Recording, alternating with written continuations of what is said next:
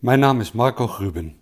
Namens het Food Service Instituut Nederland spreek ik hoofdstuk 2 Demografische ontwikkelingen in van de FSCN Beleidsmonitor 2030.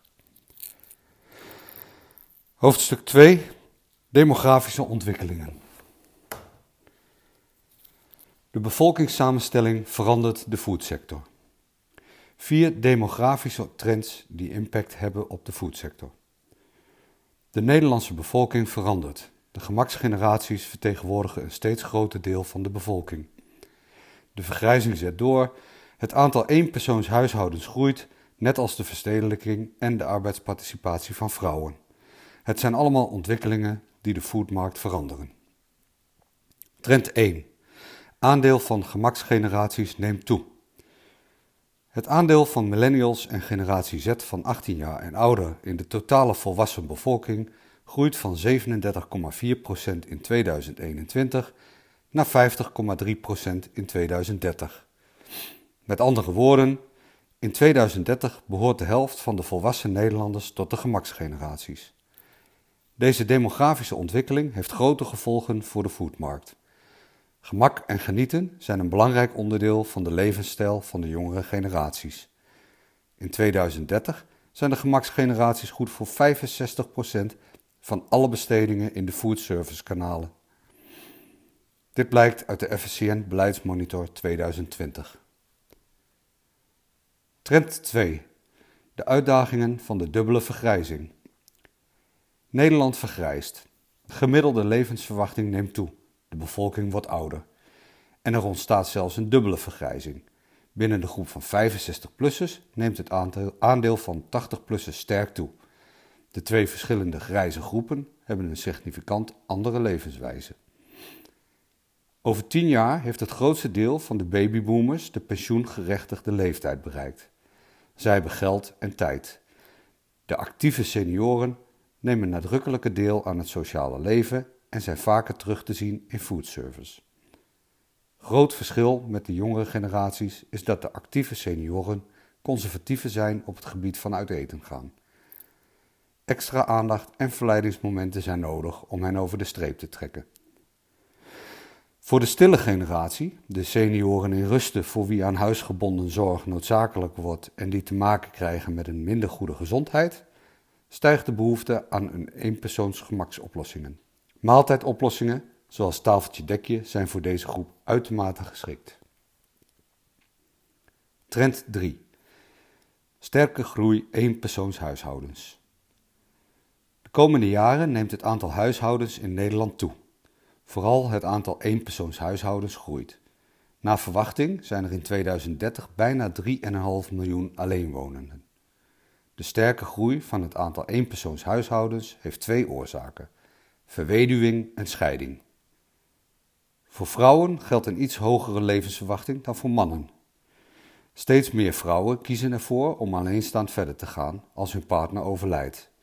Wanneer zij wel een nieuwe relatie aangaan, kiezen zij er vaker voor om te latten in plaats van te gaan samenwonen.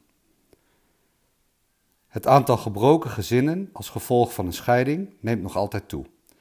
Doordat de kinderen vaak bij de moeder blijven wonen, komen er meer eenpersoonshuishoudens met mannen tussen de 25 en 65 jaar.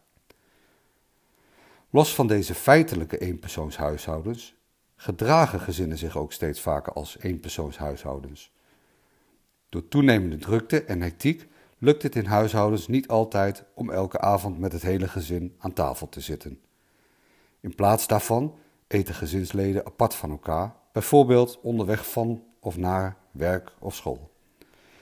Hierdoor consumeren gezinnen ook steeds vaker als losse individuen. De vraag naar één maaltijdoplossingen stijgt. Trend 4. Mentaal gemak voor werkende vrouwen. Steeds meer vrouwen blijven werken wanneer ze kinderen krijgen, of ze gaan weer aan het werk als de kinderen ouder worden. Ook werken vrouwen gemiddeld meer uren dan vroeger. De gemiddelde arbeidsduur van vrouwen was in 2019 28,5 uur per week. Tot 2030 zal zowel het gemiddeld aantal gewerkte uren als de participatiegraad van vrouwen verder stijgen. Werkende vrouwen nemen meer verantwoordelijkheid om dagelijks een lekkere, gezonde maaltijd te koken dan mannen. Dat blijkt uit de FSCN Food Shopper Monitor 2020. Niet alleen pakken vrouwen taken planmatiger aan, van alle vrouwen plant 41% avondmaaltijd een paar dagen vooruit, tegenover 29% van de mannen. Ze zijn ook conscientieuzer. Meer dan de helft van de vrouwen geeft aan toch te gaan koken, zelfs als ze daar eigenlijk geen zin in hebben, tegenover 41% van de mannen. Voor werkende vrouwen is koken een dagelijks terugkerende klus die zij zo efficiënt, gemakkelijk en snel mogelijk proberen te doen.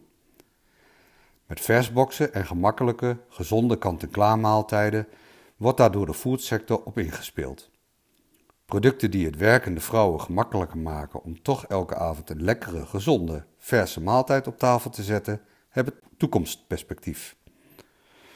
Om van kant-en-klaar maaltijden een succes te maken, moet er nog wel wat worden gesleuteld aan de kwaliteit daarvan.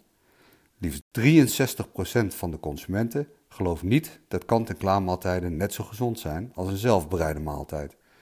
Voor vrouwen ligt dit percentage nog iets hoger. En dan nog dit. Gemaksgeneraties zien eten als lifestyle. Uit FSCN Foodshopper onderzoeken blijkt keer op keer dat eten en uit eten gaan een prominente rol speelt in het leven van de gemaksgeneraties. Naar verwachting gaan deze consumenten een veel groter deel van hun besteedbare inkomen uitgeven aan eten en drinken. Dit zorgt in de komende 10 jaar voor een boost van de foodmarkt. Tijdsdruk is een belangrijk thema voor de gemaksgeneraties. Consumenten in de gemaksgeneraties hebben het vaakst van alle generaties geen zin of geen tijd om te koken. Vooral vrouwen met jonge kinderen ervaren veel tijdsdruk. Zij moeten hun aandacht verdelen tussen werk, zorg en huishouden. Het leven draait om gemak en genieten. Consumenten in de gemaksgeneraties vinden dat zij daar recht op hebben.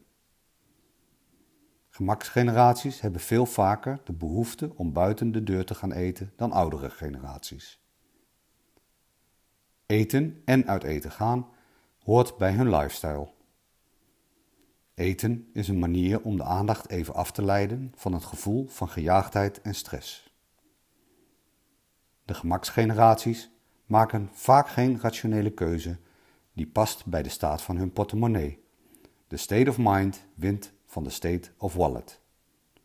Tot zover hoofdstuk 2 demografische ontwikkelingen.